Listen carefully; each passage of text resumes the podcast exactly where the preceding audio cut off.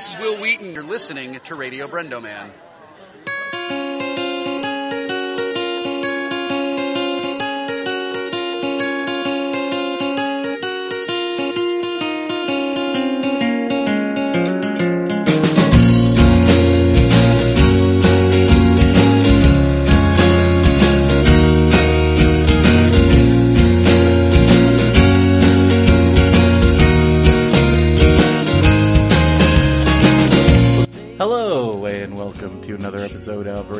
Brendo Man. I'm Brendan Creasy, and this episode is a special episode because it is the 2017 Webcomics Advocates panel from San Diego Comic Con featuring me, Phil, uh, Madeleine Holly uh, Rosing, um, and uh, Patrick Scullin, and Eddie D'Angelini. And you can check us out at webcomicsadvocates.com. We are going to be at Palm Springs Comic Con, excuse me, the weekend of the 25th. That's in two weeks. Um, you can get that at uh. Um, get your tickets. And uh, we are going to be there doing Webcomics Advocates. Going to do live radio Brendo Man and some other stuff. I'm actually going to be doing a state of the podcast episode sometime this weekend, so stay tuned for that because we got some announcements. Um, in case you're wondering why there hasn't been a show for a little bit, um, don't worry, everything's okay. Um, but there are going to be some changes going forward, and uh, in the meantime, please send in your, um, you know, if you got any letters or anything, hit us up. RadioBrendo.com contact form or brendoman. We're at Brendo Man on all social media. Be sure to check out the other shows on BenvyNetwork.com. Um, be sure to check out Mandarin Orange Show and Alex P. Keaton is my friend. MyVacationPants.com. Click those Amazon links at RadioBrendo.com. Also, don't forget $50 off DreamHost at um, RadioBrendo.com. Just click that DreamHost link. MountainRoomEscapes.com if you're heading to Big Bear, California and you like to do a cool room escape, use the code Radio at checkout. Get $5 off tickets to an awesome room escape and check out our friends um, at Crude Inc. on Etsy and Instagram. Just uh, Crude Space Inc. They're awesome, cool vinyl artwork. Uh, that's it for the plugs, and on with the Webcomics Advocates panel. And I'll be back again sometime this weekend for a state of the podcast update. Thank you. Advocates Gathering. I like that you guys are evenly distributed throughout the room. That's good. Good. Yeah, very great um, use of the space here, guys. Want to maximize that. Thank you Hey, so uh, my name is Phil Vecchio. I'm going to be uh, moderating the shindig tonight, and I have with me an esteemed panel of webcomics professionals and amateurs. I won't tell you which ones are which, so I'll, I'll let them tell you that. Hey, there is a word professional on all of our badges. That's right. That means that everyone here is professional. it's my badge says so, so it's true. It's true. Um, I'm going to go down the line and just kind of let everyone introduce themselves to you guys, tell you a little bit what they do, and uh, a little bit later on, we're going to have a chance for any webcomics creators. Anybody here create had do webcomic out in the audience? Creators, Just fans? We got a we, got got, one a in the we got back? one in the back. All You're going to get an extended pitch time tonight then, because Yeah, like if you're the 15 only minutes. one, you better better get ready. so get ready. Uh, you have about 20 minutes prepared? I'm just kidding. we're, we're messing. All right, so um, we're going to start in the far end down over here, and uh, why don't you guys just tell us uh, your name and a little bit about your uh, comic. Actually, I'm going to tell them your name, but then you tell us about your comic. My Eddie name is Eddie. Angelini. I do a webcomic called Collectors. It's all about me and my wife and my obsessive comic book collecting, all the nerdy stuff she's got to put up with living with me. I'm doing it for about five years now. And really quickly, interesting story. This is the first panel I've ever done in San Diego. And uh, five years ago, I was here at this web advocates panel pitching my webcomic that I had just started. And here it is five years later, and I'm here on the panel. Yeah. Right. This could be you. we bring our success stories along with us. If you keep coming to our panel long enough, we will let you be on it. All right, we have Madeleine Holly Rosing. Um, good evening, everyone. Uh, I'm the writer and creator of the steampunk comic Boston Metaphysical Society. Uh, we started online in 2012. And I think in 2013, I did the same thing. I attended a webcomics advocate panel, and here I am today. There you go. I, I'm not. We're not joking. We are not joking. Um, we've actually gone to print.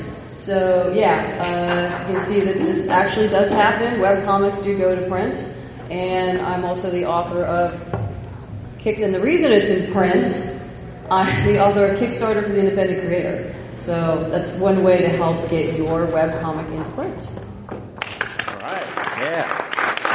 Mr. Patrick Scullin. Um, let's see. It was in 1992 that we started the webcomics panel, right? Yes. Mhm, Seems like it. Um, so these fine fellows invited me to be on the, the panel a long time ago. Can't remember when or where anymore. It's all a blur. But uh, I do a comic strip currently right now called I Speak Nerd. And then uh, my original comic strip, Super Siblings, is also uh, a web comic that's out there as well. And uh, just enjoy coming here, hanging out with you guys. And we enjoy having you. Chris Patrick. And uh, Mr. Greg Creasy. Hello, my name is Brendan Creasy. I'm the co-creator of Brax, the Alien Rocker, which has been around since 2008. Yes. All right, I got that right this Correct. time. And uh, we are hovering around 500 strips. Hmm. And uh, Phil, what's going on with 500 strips? We're getting close. Real close. One of these years we're going to get there. One of these years. and uh, we also published a book in 2011. Yeah. Um, volume two coming. Coming Q, soon. I'm gonna say Q1 2018 at this point, maybe. Yeah, that's, that's pretty Sure. good. Yeah. Every decade. Yes. That's the plan. Our goal is to have a webcomics book published once every decade so we can span the century. And I, I think it's a good lesson to learn. Set reasonable goals. Reasonable goals, everybody. Come here in 2020 That's right. Yeah. for the release party. Yes. Number three. So, And, uh, yeah, you that's guys- it. Oh, yeah, thank you. Let's I also have a podcast. Now we had a few more people uh, sneak in here just to check. Is there anyone else that creates webcomics in the audience that might need to do a pitch later on? You, how many of you guys here are just are big fans of webcomics and are excited to hear about webcomics? Okay, that's good. That's good. How many are just really tired and found this is a room that you could sit in? It's nice and cool in here. here. is. That's good. Got nice air conditioning. It's wonderful. Um, all right. Well, uh, we're going to go down and since I've got uh, you guys all these professionals here, do we have any questions before we kind of let them do their thing? Just to kind of guide us. We want to tell you guys what you want to hear before we kind of go on. So, are there any questions from the audience? Anything that you guys subjects that you guys would like us to cover? Shout them out. I know you guys did a Kickstarter, so uh, any comments on that? All right. Excellent. Excellent. Anybody want to jump in on a Kickstarter question? Eddie, go for it. I have three print books, and the first two volumes I actually financed by doing Kickstarter campaigns. So it does work if you do it right. I was lucky enough to have a friend of mine who kind of mentored me and told me what to do and what not to do. Uh, probably the biggest things were make sure that your goal levels uh, match or exceed what people are going to give you for that goal level. Uh, really make it worth their while. And there's ways you can do it at very low cost, or in, in my case, some of them were even no cost. So, uh, do you have a specific question regarding Kickstarter as far as how to do it? Well, I, I, I do a, com- a print comic, so yeah, we're, we're considering doing that for our third issue. We're trying to use that to help maybe, uh, you know, do a booth at another convention or fund something else. Okay. Yeah. Well, what I can tell you is that someone made this uh, um, comment when I had my Kickstarters going were the different levels. He said, wow, this is not like a Kickstarter campaign, this is more like a pre-sale because I was giving them a lot of value for each level that they could pledge at. So keep that in mind because I've seen bad Kickstarter campaigns where pledge $20 and you get a bookmark. Gee, thanks a lot. You know, give them something really worth their while. Give them some good, something meaty. And uh, the other thing I definitely would recommend is do, a lot of people think to just pass it by, but don't discount putting up a really good video up there. You don't need to spend a lot of money and do all kinds of crazy production values. I just did really quick, simple flash animations, uh, quick two quick little clips for my two campaigns with you know a payoff at the end where they get a good laugh, and that helped a lot. Sweet. Yeah, um, adding value for your launchers is, yeah, that is critical. You have to have video. There's no choice about it. And, but yes, it doesn't have to be, uh, for, for comics, you know, web comics, it doesn't have to be this super uber professional thing. It has to be sincere. Um, get the point across in under three minutes. Don't have it over three minutes because then people's eyes start glazing over. Um, and you really need to have a fan base. You do need to have an email list of enough backers you're 99% sure that they're going to back your project that will get you to 25 to 35% of your funding goal within the first three days. If you can't get to that within that point, you're going to be struggling the rest of the way. Um, it's a lot of things that I talk about here. This is actually the second edition of my Kickstarter book. Um, Did you have a Kickstarter for your Kickstarter book? No, I didn't have a People ask me that. I just thought that would just be too. I wasn't going to do that. That's like some Inception level. Like, Yeah, That's yeah. For the sequel to the yeah, yeah. I Um, totally second what she's saying. You really want to have a fan base Yeah. beforehand. Um, and it could be some, something simple as just create a Facebook page or group for your comic, show some preliminary work, and build up a fan base that way. And then when you are ready to go live with a Kickstarter, you've got people that you can already market that Kickstarter to. yeah. Patrick, you did a Kickstarter. Uh, tell us about yours. Um, well, I I've tried a lot of do's and don'ts, um, but luckily, uh, four out or three out of four were successful. So um, the the one that was really the the hardest for me to fulfill was the one where I, I started the Kickstarter before I was done, and so I vowed never to do that again. So from from now on, I won't start a Kickstarter until the entire uh, project is done, so I can deliver on time. Brendan, you've also done a Kickstarter. All Yeah. four have done successful Kickstarters. So Our Kickstarters were not for our webcomic, but we um, we have a podcast called Radio Brendo Man at radiobrendo.com. And uh, I, I second everything these guys have said. As I always tell people, um, you can't crowdfund without a crowd.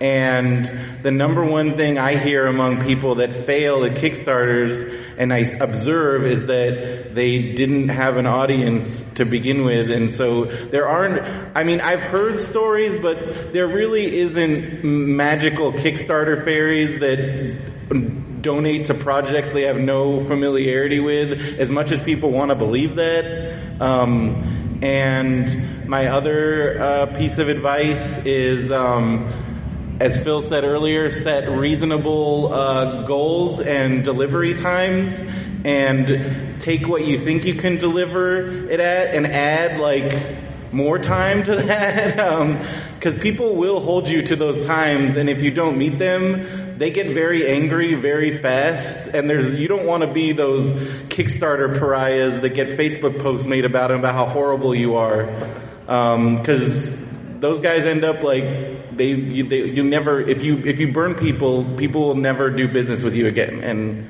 we've all been burned on I, I mean a lot of people I know I've been burned on Kickstarter and Pro tip: Don't Yeah. burn people. don't burn Yeah. people. That's a good general rule, I'd say. Is not Yeah. burning people. I Pro it's, tip. it's just good customer service.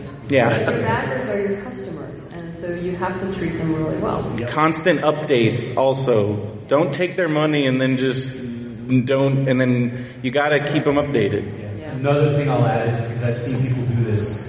Don't start a Kickstarter saying, well, if I can raise this money, this is what I'm going to do. No, you should be doing it already Yeah. and be showing them what you're doing. Show them your work and let them know that, hey, the only missing ingredient is that funding. And once I get that, this stuff is getting out. But, well, the, the, thing, I just, the thing that seems tricky to me is, is, is like you talk about giving value, and I, would- I would want to do that, but it seems hard with the different steps, the different levels, depending on how many levels you have. Maybe you just have a couple levels, but to, to, to give that value and then still, if you do hit your mark, to actually you know, use that money for something other than going back into giving the rewards back, you know, it seems difficult to. Like, That's you where- don't You don't want to spend too much money on, you have to find a balance. Well, it's called Right. budgeting. Budgeting. It's just it's just plain old budgeting. You have And- to figure out what, how much money do you need for your project to succeed, to complete the project that you are saying you're going to do on Kickstarter. And then you basically need to add 10% to that for what Kickstarter takes away and your credit card processing fees. Then you need to add what the incentives are going to cost and whether or not you're going to be charging more Kickstarter backers postage or if you're going to put that in that cost in the reward tiers themselves. Postage always bites you in the butt. Guaranteed. Especially if postage rates go up in the middle of your Kickstarter. They will. I will guarantee you that they will. Here's uh, another little quick little tip. I don't know if this would apply to you, but one of the things I did to keep the cost down on my rewards. First of all, I kept the level simple. You don't need to do 50 different levels. Uh, you're, you're making a comic. You want funding to make that comic. Well, obviously the levels are going to include that comic. So right away, that kind of cuts, you know, cut, cuts down what you're spending on the rewards because it's including what you're getting funded for. Uh, one of the other things I included was original art. Like I, I still do a lot of my strips, um, you know, pencil and ink. So I have the original pieces, and I say, hey, this level you get um, the, the book and whatever uh, original art piece you choose. So, and th- those were already done. I don't spend anything for those. I've got them piling up in the house. So that's a great way to give them something of real value that doesn't cost anything at all. I don't know if that would apply to you, but that idea is use what you've got already that would be of value to them. Yeah, a good thing to do is go look at successful Kickstarter campaigns and reverse engineer them. All right, so Eddie brings up a good question, and I'm going to ask you guys now. Uh, you guys all create webcomics, that's what we're here to talk about, and you all have very different methods for getting it from your brain into the computer. So I just want to go down the line, if each of you could just share, like, how do you create your comic? What, what programs do you use? Do you draw it? Do you do it all on computer? And we'll start with Brendan this time and go down that way. Okay, well, um, in case we didn't say this, Phil is my co-creator on Brax the Alien Rocker, and um, we collaborate on the writing. Um, and I will state this: neither of us are artists, uh, so we were actually influenced heavily by Ryan North's Dinosaur comics. Anybody familiar with Dinosaur comics in here? It's great. Um, but uh, it's basically the same six panels, and the only thing that changes is the um, writing, the word bubbles. And Ryan North made a full-time living doing that after uh, several years, and now he writes Squirrel Girl for Marvel off of doing a non-art based webcomic. So there you go. So we were heavily influenced by that. And Phil made the original artwork, I guess you could call them sprites, of our characters in Illustrator. And um, actually Inkscape originally. That's true. Back in the day. And uh, and then we I Phil puts the words in app and he kind of moves the guys around sometimes. Um, I have time. if he has time. And uh, and and we just use Google Docs to collaborate, or Google Drive now um, to collaborate. We have a giant file of ideas. We have another file of like semi-finished scripts, and that's how we roll. All right, Patrick. Well, uh, I think I've gone 360 now. Oh, oh, this is new. uh, Oh, I man. started. I started totally traditionally. Everything was Bristol paper, pencil and ink. Then I would scan them and uh, clean them up and do the lettering in Photoshop. And uh, they were all black and white. So Super Siblings kind of progressed in that way. Um, then along the way, I, I got into um, my Wacom tablet and I switched to a Surface tablet. So now um, a lot of my comic drawings were totally digital, so I lost the, the originals. At least I stopped making originals. Um, now an interesting thing has happened. I've gone back to my sketchbook uh, for I Speak Nerd. So most of them start now as a doodle in my sketchbook, and that's how I kind of write them. They they are kind of doodle drawings and writing on one page, and then I'll scan them actually, I just take a picture of them, drop them into my Surface tablet, and clean them up. So I that's kind of my process now. It used to be more formal, especially with super siblings. I would write scripts and then plot them out. Um, now with I Speak Nerd, since it's a one panel, I just kind of doodle out the concept and, and finish it digitally. Sweet, Madeleine. Um, well, I'm the writer creator of Boston Metaphysical Boston like sorry Boston Metaphysical Society. Uh, I'm not the artist. Emily Hu is my artist, and uh, while we were going, it's a six issue miniseries, and which is done. Uh, but during the last four years, uh, what I would do, I'd write the script, I'd hand it off to Emily. Uh, she would turn it in uh, three pages a week. I would give her notes back, and we'd go back and forth and, until it was where I wanted. And um, then I hand it off to the colorist and the letterer. And so, yes, I have a whole team that works for me. So I am the chief cook and bottle washer of the project. uh, yeah, I manage everybody, but they do a great job. Uh, I would recommend, you know, if you're going to hire, if you're not an artist yourself and you're hiring someone, you know, get it a con- get a contract, you know, get them to sign it, specify the terms. Uh, but yeah, it was. Uh, I loved working with Emmy, very professional. Um, we found her right out of school, so we were lucky. My husband and I half jokingly say at some point she's uh, going to be so good we will no longer be able to afford her, uh, which is probably quite true. It does happen. Yeah, but she actually loves the project, so uh, when she can be involved with it, she does. So uh, she's gotten a lot of work out of Boston Metaphysical, Excellent. and is now uh, doing storyboards for Marvel. So she has There you go. Oh, wow. Yeah. Alright. And Eddie. Uh, my process is pretty simple. I do it as a weekly web comic, uh, put it up every a new one every Sunday morning because it's a Sunday style comic strip. So my process usually starts with me sitting around Saturday night going, "Oh God, what the hell am I going to do?" um, and that has happened. My wife has seen me up at like three in the morning trying to finish the strip first in the morning because I started so late. Um, I'm traditional. I, I pencil it out, ink it out on 11 by 17 board, and um, from then, from there, I scan it, do coloring in Photoshop, lettering in Illustrator, and boom, I've got a finished uh, strip ready to go.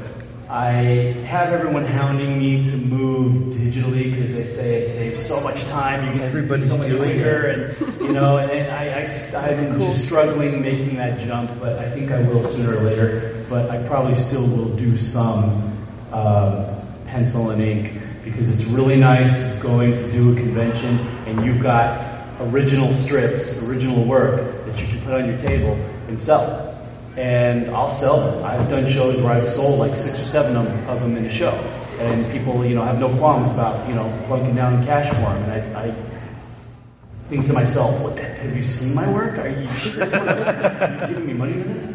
But no, they buy it. So I hate to just stop ever doing it by hand. All right. Thank you guys. All right, I'm gonna turn to the audience again. We're gonna we're gonna share. Any other questions, webcomic stuff you guys have for us? Oh, okay.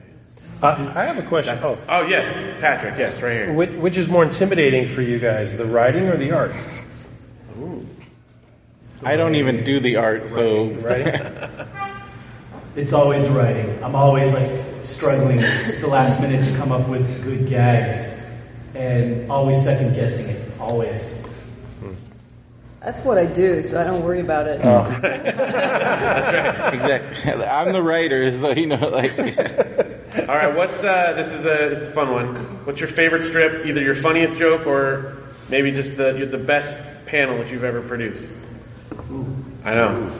I'm I'm putting you on the spot When you here. say favorite strip, like our own? Of your own, yes, of your own work. That's an easy one for me. Okay, Eddie, you can start. Uh, the quick story is um, in my second book, there's a comic strip with Stan Lee doing a cameo in.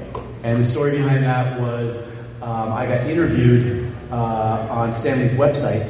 Uh, they put an interview me up, up, up on their website, uh, on his website, and they said uh, people that work for Stan said, "Hey, when the interview goes live, would you do uh, that week one of your strips, um, have one with Stan Lee doing a cameo in it, so we can share that along with the uh, the interview? That's incredible. Yeah, of course. Wow. I'd, I'd love to do that. So I did that. So there's a strip where I'm waiting in line with my wife to get my my Silver Age Avengers number four signed by Stan, and I have to go to the, the restroom. So I ask her to hold it while I go to the bathroom. And in the meantime, Stan comes like run, you know, Excelsior down the line and grabs the comic from my wife and signs it. And she doesn't, in the strip, she doesn't know who Stan Lee is, so she's freaking out, trying to, you know, rub it off, destroying the oh. book. And I come back and, what did you do to my Avengers number four? Some crazy old man came by and started shouting in some weird language and scribbled all over it, but I think I saved it. And that strip went up with the interview, and everybody attacked my wife. I mean, mercilessly. They were calling her names, like wishing her dead, and all this stuff, just really going off on her. I mean, just like just just comments, hundreds of them. And I tried. I was like, so freaked out. I was like, oh my god! I tried to hide that from my wife, you know. And she eventually, like a few days later, saw it and started reading through all the comments. Oh, my god! I wish you. She just started laughing. Look at these crazy fanboys! Ah. She just thought it was the funniest thing. So. You're, you're a lucky man. There So that has always been my favorite favorite strip that I've done. That's awesome. Anybody else? Guys got one? I've done so many now, I can't remember them. Um, I think I think visually too. So for me, it's when I maybe feel like the art was the most successful. Um, but uh, I would just say I'm kind of sentimental about my early Super Sibling strips because they were kind of inspired by stories with me and my sister, and then kind of turned into kind of a story about my kids. So one particular one I can't point to. Um, I've got a few, but I think I have to say one because our strip is based on Phil and I's personal experiences, both at college and our early, like our life, you know, and and then also our adventures um, working in the music scene. We put on concerts. We have an independent record label. That's Brax Alien Rocker. He's trying to make it in the music business on Earth, and uh, his best friend is a manta ray. Brax is probably Phil and I'm probably Manny most of the time, but we we not we're not we don't stick to that. And we came up with this storyline for one of our milestones where we were going to find out because you meet Brax parents at a certain time and they look exactly like Brax because all the aliens on planet Brax look the same and Brax It's easy to draw that. and Brax is the only word that they know how to say, and they all just, it's really goofy. And, um, Whoa, but, like Groot? yeah, kinda. Yeah. I am Brax. Yeah. But this was like way before the This was movie way came before out, that. so And we had never read Guardians of the Galaxy Yeah. before that, so we didn't, um, so then, uh, but we, we, we were we were like, after like, I think it was like two or three hundred strips, I'm like, we need to bring in Manny's parents. So we decided that Manny's mom was going to be a manta ray, but that his stepdad, because we're like, we need another animal, and what can you draw, Phil? And Phil's like, you know, because we had made a new character and it was a slug because that's what Phil could draw. And then I'm like, what else can you draw? He's like, I think I can draw a starfish. and so Manny's stepdad is a starfish. yeah. And we were really proud of that. It was really fun. It was really great. Madeleine, do you have any favorite things? Well, I mean, uh, it's this is a, a long form narrative. It's a graphic novel, so I don't have any particular panels. The only thing I can think about is, is my covers. Now, each cover I go like, okay, like I want this, and then that and that, and then Emmy executes it. It's beautiful. I said, oh, that's my favorite cover. Then we get to issue two. It's like, oh no, that's my favorite cover. and then each cover's like, no, no, no. And I, I really liked issue three, but I really liked issue five in each one. And so, as you can imagine, when we finally went to trade, guess what is my favorite cover now? It's on the trade. Um, but it was interesting the process, and I do listen to my artist. Uh, the the the six individual issues, I pretty much. I mean, I designed, I told her how I wanted it set up because each issue was thematically relevant to what was going on within that chapter.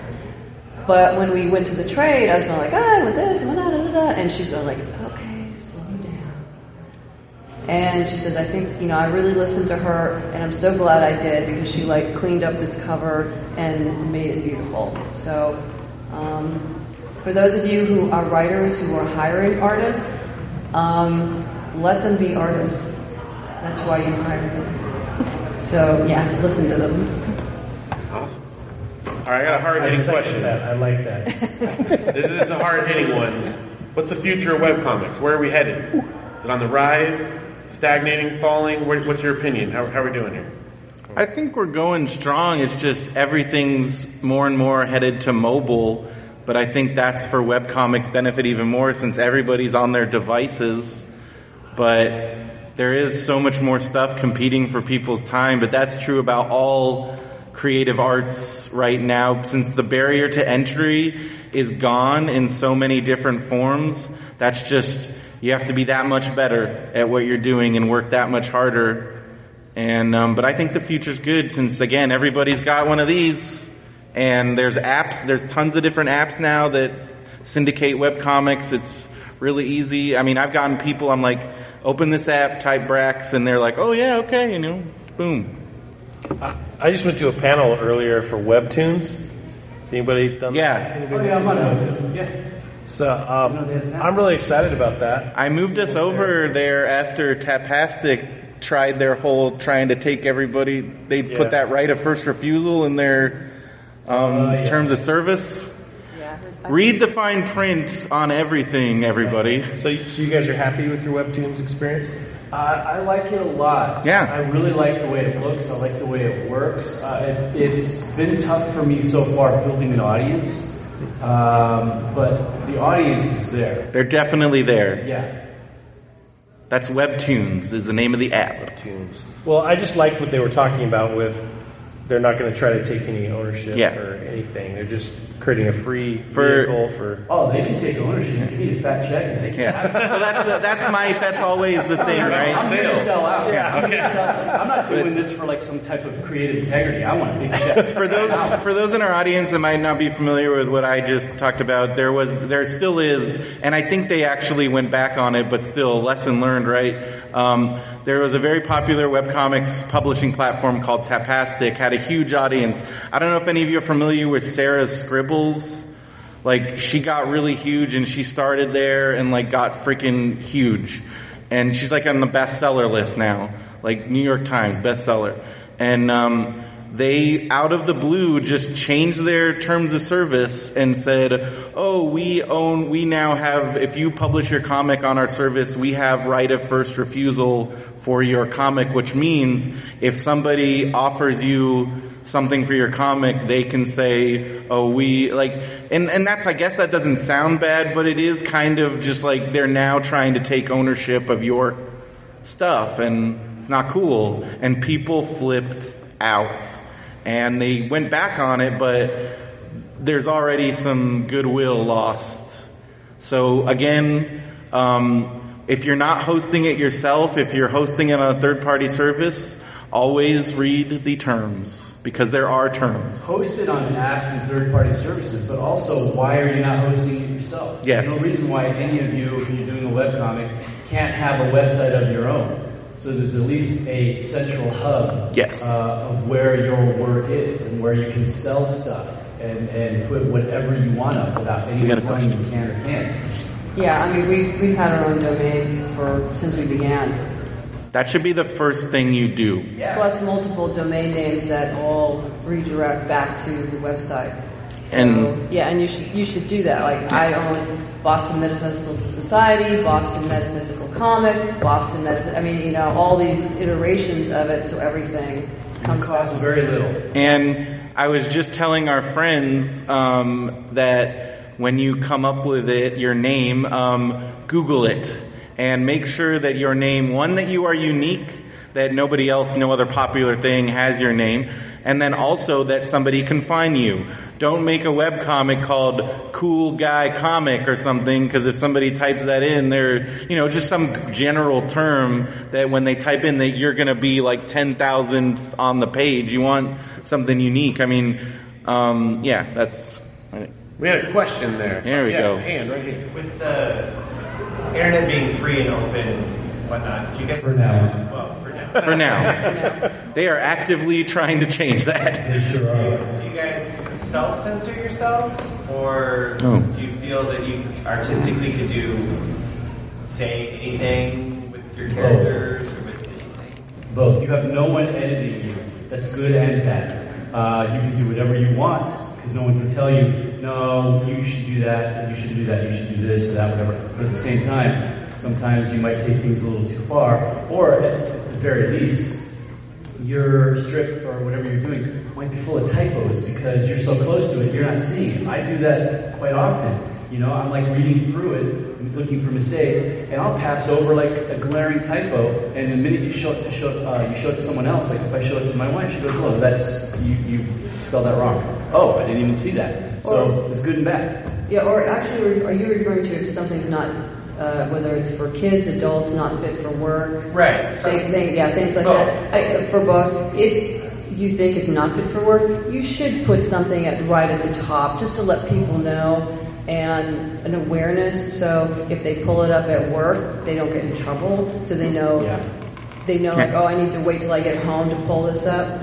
Um, because if you don't warn people ahead of time, they could just be going along, and all of a sudden you're reading something that's not appropriate, and you didn't realize your boss just walked into your office. You know, it might be a problem. So I think it's just appropriate to let your potential readers know this not may not be fit for work. and there is a definite audience for that. Oh, it's yeah. like there's a huge audience. I mean, um, It's just a heads up. yeah, but giving uh, like ex- yeah, that's the big thing is letting people know. I mean, Phil and I, when we started our comic, I think the key thing is to make a conscious decision on what you're going to do and who you want to target, and stick to that. Um, and and you know, if you're going to do not safe for work, that's great. You know, go for it. If you're not, stick to that because that's what your audience is going to expect.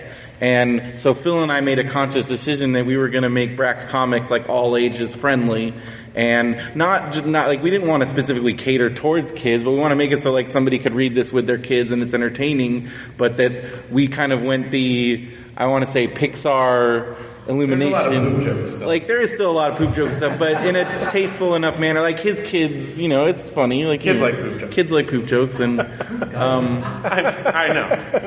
It's also about branding. Yeah. I mean, you, Yeah. you need to brand yourself so your potential audience knows, you know, like, this is the this is the kind of thing I like, so I'm going to go, you know, read him or her, and so they know what you're about. There's, there's nothing wrong if you're going to do a not safe for work comic strip, but just know that that's what you're doing. You're targeting it towards the people who read that kind of thing, and go all in. Just do it. Well, I was I was surprised by uh, uh, Brad Guigar. I'm still surprised by that. He's somebody that I followed for a long time, and he had a superhero world superhero comic, Evil and then- Inc. Evil Inc.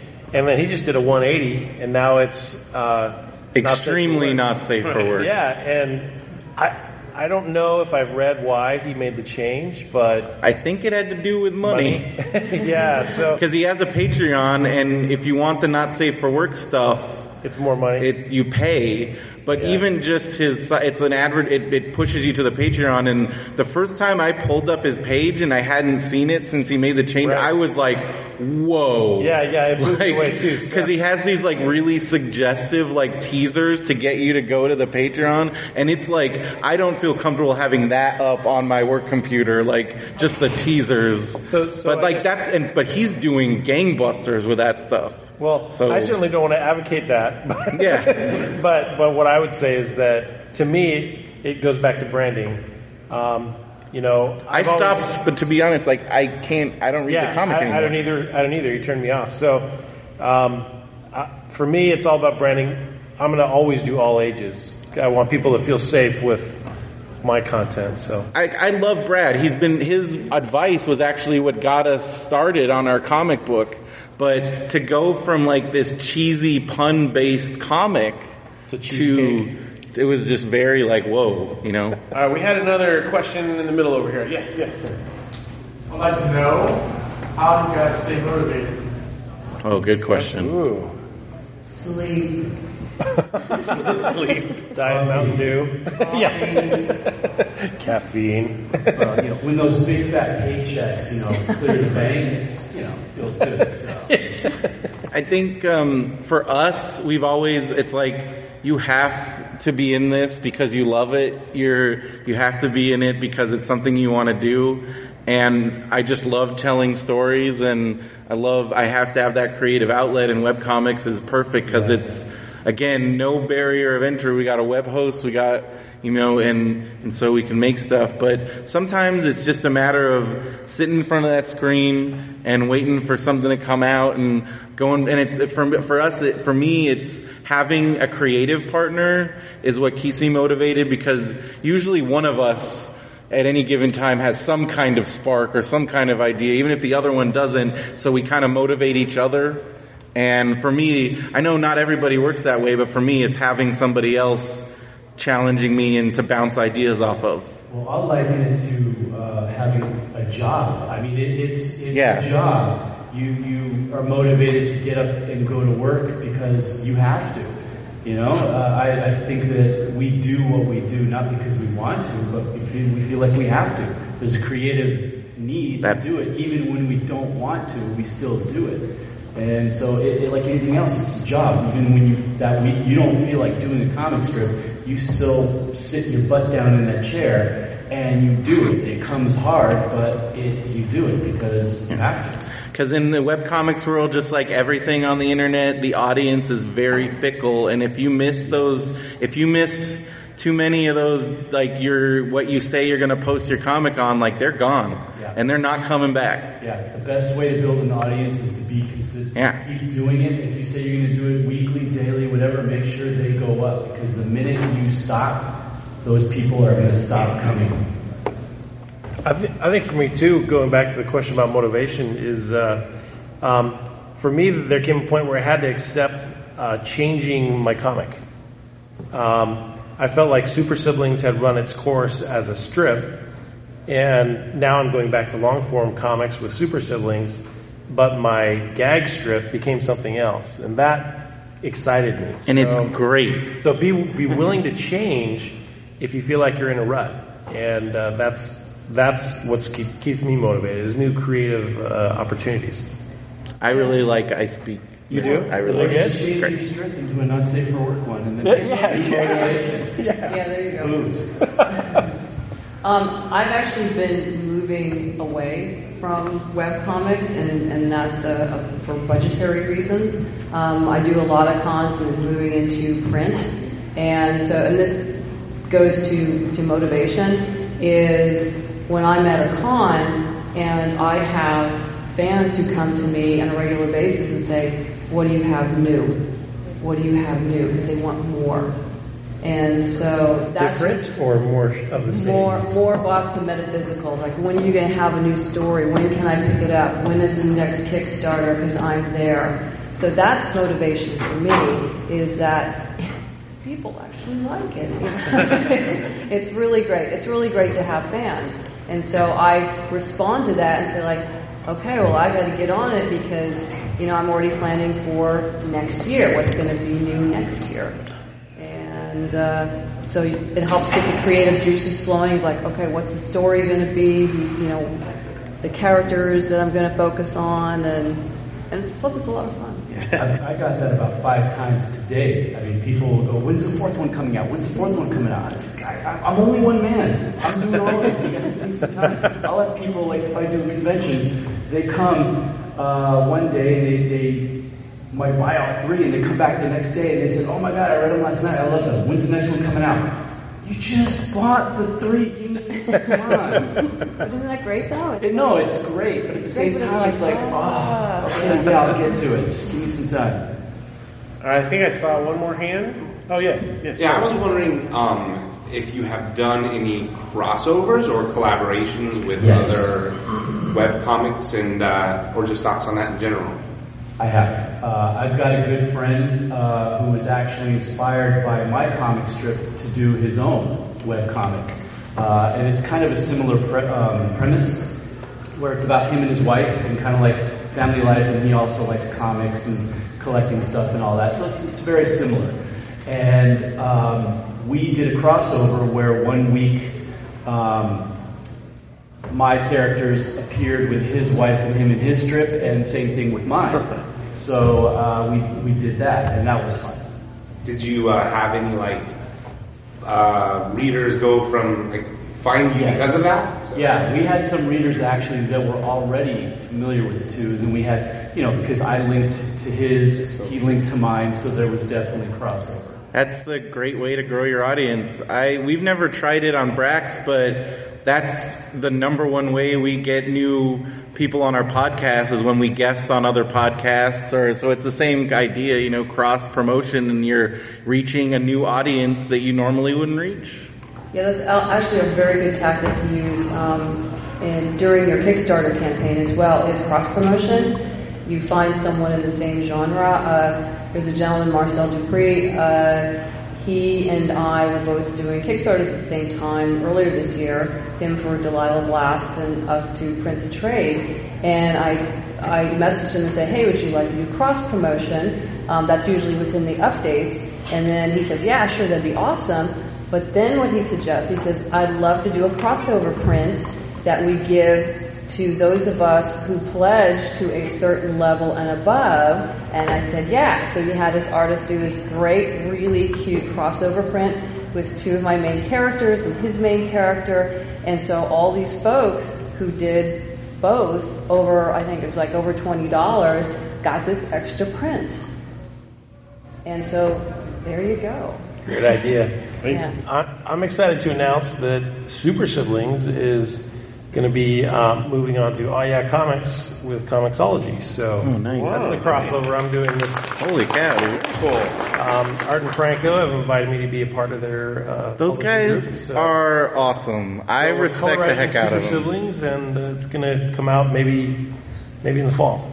If you guys have never read or checked out Ah Yeah Comics, I think Phil, were you with me? We accidentally got to one of their panels, and I was like, "These guys are awesome," um, and I'm a big fan. So that's that's awesome Right, news. so that I guess not exactly a crossover, but we're excited to have Super Siblings characters in the Yeah universe. Sweet. All right, so uh, we are we're nearing the end here, and I know we have at least one webcomic creator in the audience. So we need uh, we need to give her a chance to come up here. Step up and- to the microphone. This is your chance to tell the whole entire room. Are there any others? I think there's just one. Is there any other creators in the room? You can do it from Not there. safe for work, she says.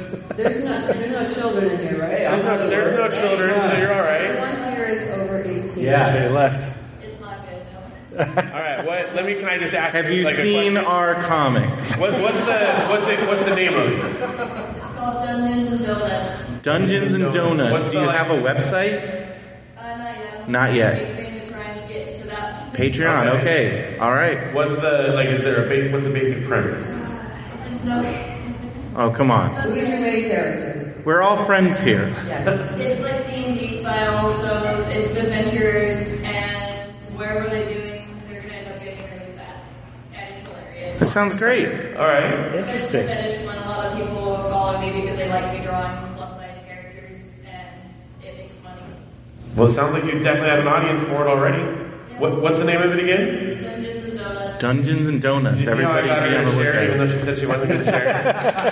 That's good moderating there. John man. That's what we do here All right, at thank you. Let's hear for Dungeons and Donuts. everybody. All right.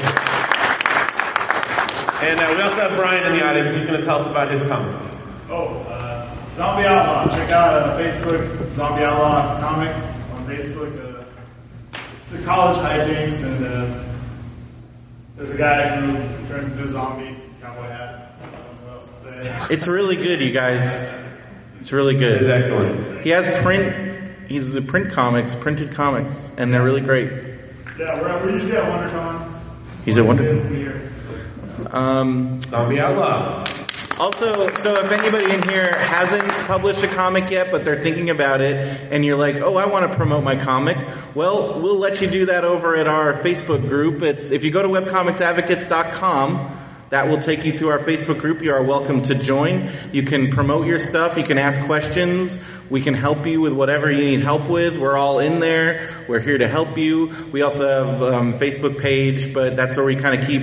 We do multiple conventions a year. So if you're at, um, I think our next one's Comic Con Palm Springs in August, and uh, so we'll be there. And It's a lovely time of year. It is a wonderful, the best time to come. To, oh, we got a hand over there. What was the website again? Webcomicsadvocates.com. It's also a great place if you're a fan to find you know, Find new webcomics. New webcomics. People post about them in there. Yeah, Uh, my strip up there. you definitely should be. I never thought of it. absolutely. Get on it. Feel free. Free. Print, post them all. Post them. Well, you guys, we're uh, we're just about at the end of our time here, and um, I want to thank all of you guys in the audience for being here late at night at Comic. Yeah, we did it, everybody. We beat Friday. We beat Friday. Good job, guys. So I just want to go down real quick. Each of you guys, you have about 30 seconds. Just uh, remind us where to find your stuff. One final word, Hmm. and uh, we'll close it out here. Eddie, we'll start at the end there. So you can find me at collectorscomic.com, and from there, all social media uh, links are there to follow me online everywhere else. Um, new strip every Sunday morning. You can check it out. And if uh, any of you have any questions about web comics or how to start or how to create one, whatever, go to my website. Contact info is there, and you can contact me, ask me anything you want. Grab one of these on your way out. Got the URL for the website. You can follow me. Did you plug your store? No, man, I'm here as the creator. Okay. no, I'm also co-owner of a comic book shop, Hi De Ho Comics. It's awesome. Monica. It's awesome. And uh, yeah, I do sell my own books in my shop. Because you should. All right, Madeleine. Um, I'm actually exhibiting here. I'm in small press, L5. I have some lovely bookmarks here for you guys. I'm sorry, L3. That's how that's thank Oh, man. Yeah, that's how tired I am. We're at L3. Don't go to L5. Don't go to L5. You'll be very confused. Got some great bookmarks free for you guys up here. And um, I'm also online at bostonmetaphysicalsociety.com. And I'll probably be with you guys out in Palm Springs. Did I forget something? Thank you. Excellent. Patrick. All right, so simplest way is patrickscullin.com, and you can link to my art and my, my two comic series. Plus, I have some cards. Anybody wants a Princess Leia Patrick Nagel style poster with uh, my uh, table downstairs, P2, and small press. P for Patrick. P for Patrick. Ooh, nice. I'm going to remember that. And Um, we are at Brax, B-R-A-X, comics.com. We got cards up here. We got a link on our site to our book, which you can buy. We're at radiobrendo.com. That is our podcast. And if you like podcasts, check out BenviewNetwork.com. That's right, Andrew. Uh, I did the plug. And, uh, I think that's it. Yeah, and make sure if you guys are interested. Oh, Webcomics go to Advocates. webcomicsadvocates.com, join our Facebook group, and uh, with that, I think we're going to close it out. Thank you, panelists. Thank you guys for being here. Yeah. Have a good Friday night. Have a good Friday night. We'll see you next year, right here. Hopefully earlier than 9 o'clock.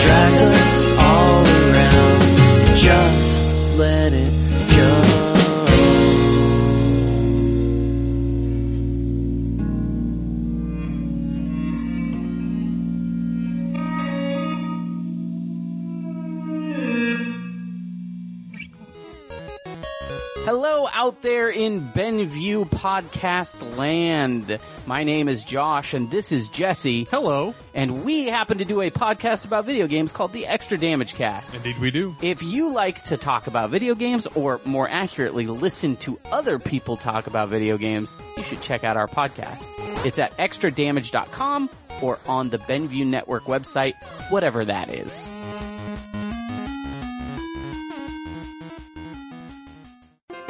This podcast is a part of the Benview Network. You can find this and other podcasts like it at BenviewNetwork.com.